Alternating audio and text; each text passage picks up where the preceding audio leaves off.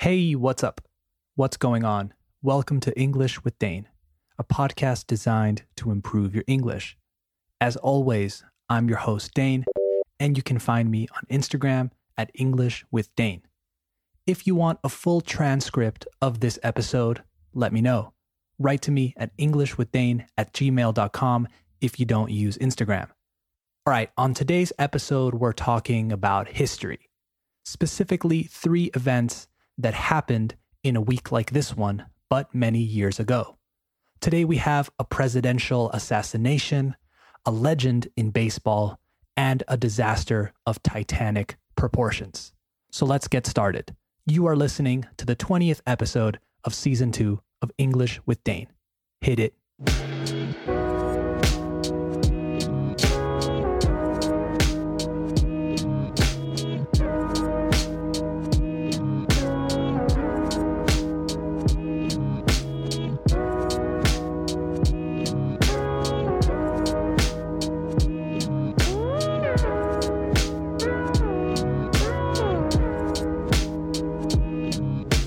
Okay, we have officially started the show, so let's get into the first event that took place this week in history. Let's check in with history.com for our first headline. It says, Titanic sinks. At 2:20 a.m. on April 15th, 1912, the British ocean liner Titanic sinks into the North Atlantic Ocean, about 400 miles south of Newfoundland, Canada. The massive ship, which carried 2,200 passengers and crew, had struck an iceberg two and a half hours before. On April 10th, the RMS Titanic, one of the largest and most luxurious ocean liners ever built, jamás construidos, departed Southampton, England, on its maiden voyage across the Atlantic Ocean. The Titanic was thought to be the world's fastest ship.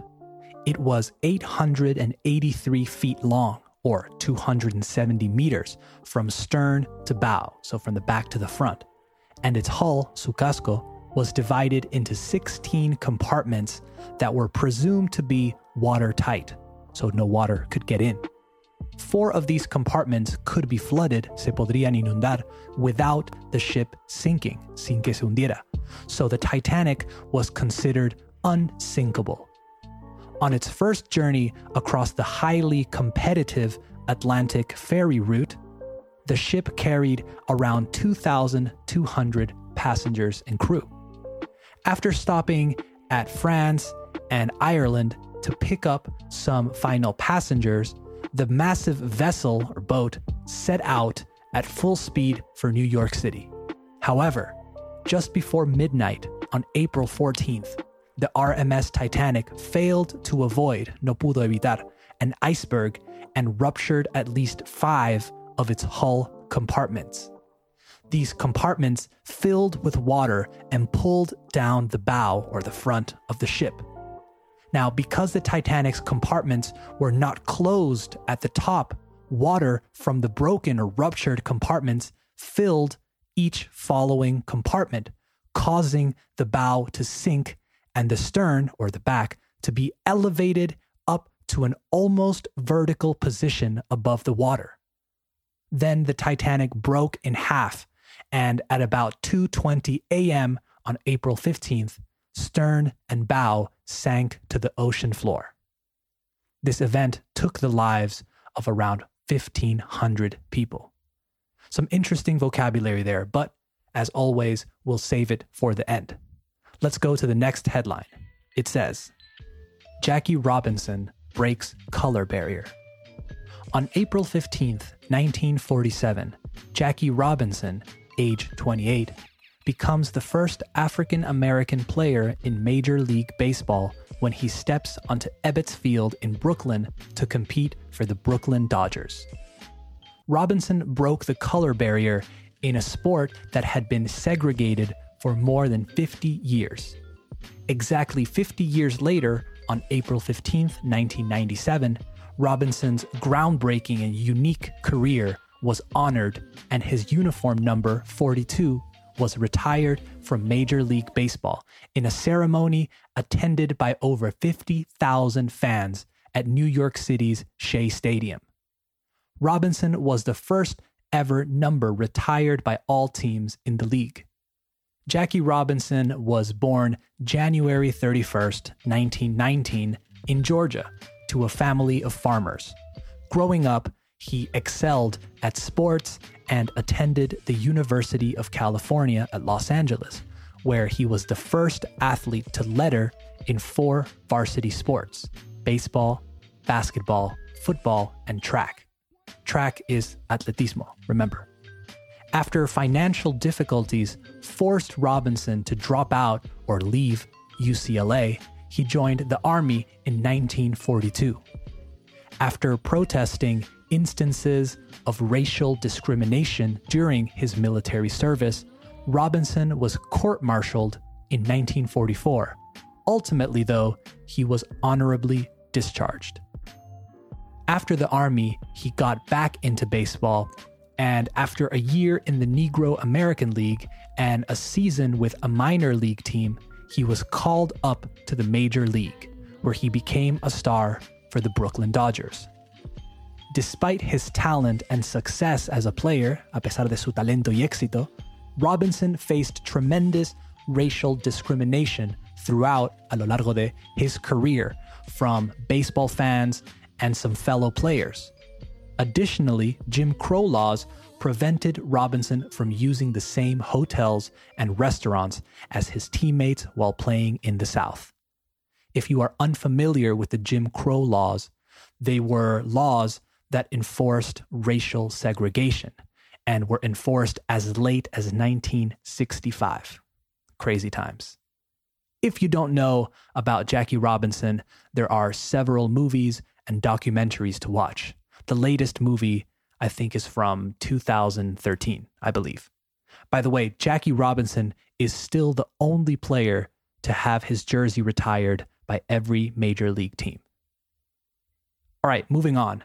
Our last headline of the day says John Wilkes Booth shoots President Lincoln.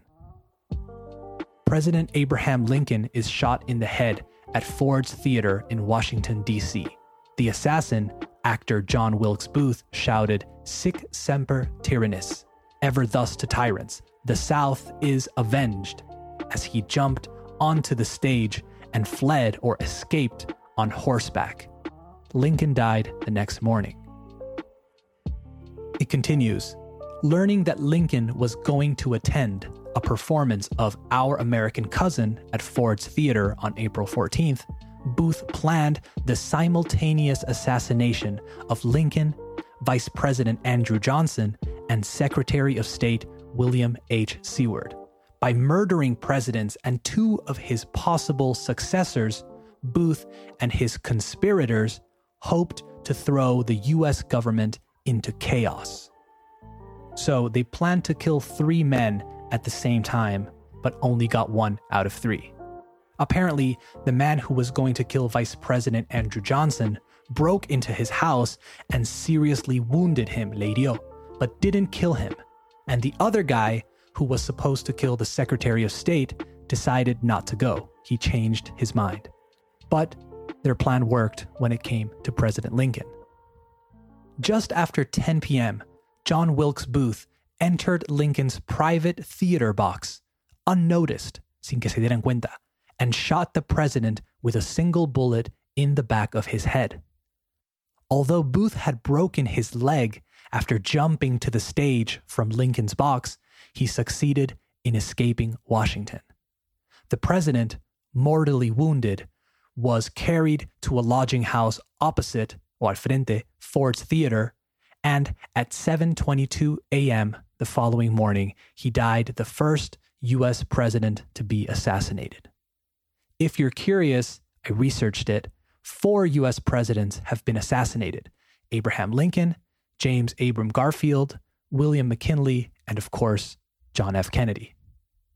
All right, those are the three events that happened this week in history.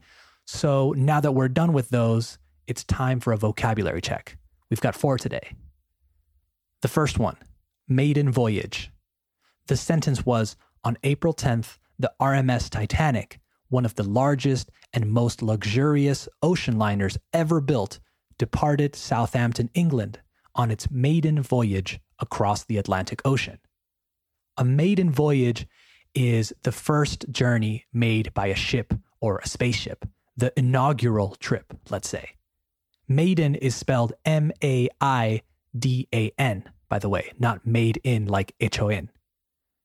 All right, sticking with the boat theme, number two is a phrasal verb, to set out, spelled S E T O U T.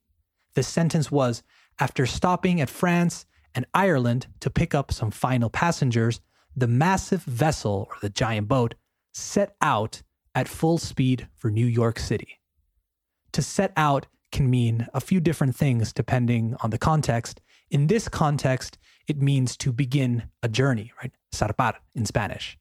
However, it can also mean to intend to do something. You can use it by saying something like, they set out to find a solution to our problem. Next one, we have to letter. So letter, like L E T T E R, but as a verb. This is from the Jackie Robinson article, and the sentence was He was the first athlete to letter in four varsity sports baseball, basketball, football, and track. This is a really specific verb, and it's a very American verb too. To letter means to receive a letter to put on your jacket signifying excellence at a particular sport. I think you can also letter in academic things too, but traditionally it means to excel at a sport or to be really good at a sport and therefore receive a letter to put on your jacket. You've definitely seen the jackets I'm talking about. If you've ever watched American movies where they show high school students, you know the jackets. Last but not least, we have number four, which is to be court martialed. The sentence was After protesting instances of racial discrimination during his military service, Robinson was court martialed in 1944. To be court martialed means to be tried, juzgado, by a military court. So he was tried and eventually honorably discharged. So he was able to leave the military after fulfilling his obligations, let's say. All right, that's the show for today. I hope you enjoyed it, or at least learn something. Let me know what you think about the episode or what you think about the show in general by following me on Instagram at English with Dane or writing to me at EnglishWithDane at gmail.com. Don't forget to subscribe to the show on Spotify, Apple Podcasts, or wherever you listen to English with Dane. And remember, the best way to support the show is sharing it with people who you think would enjoy it. All right, talk soon. Bye bye.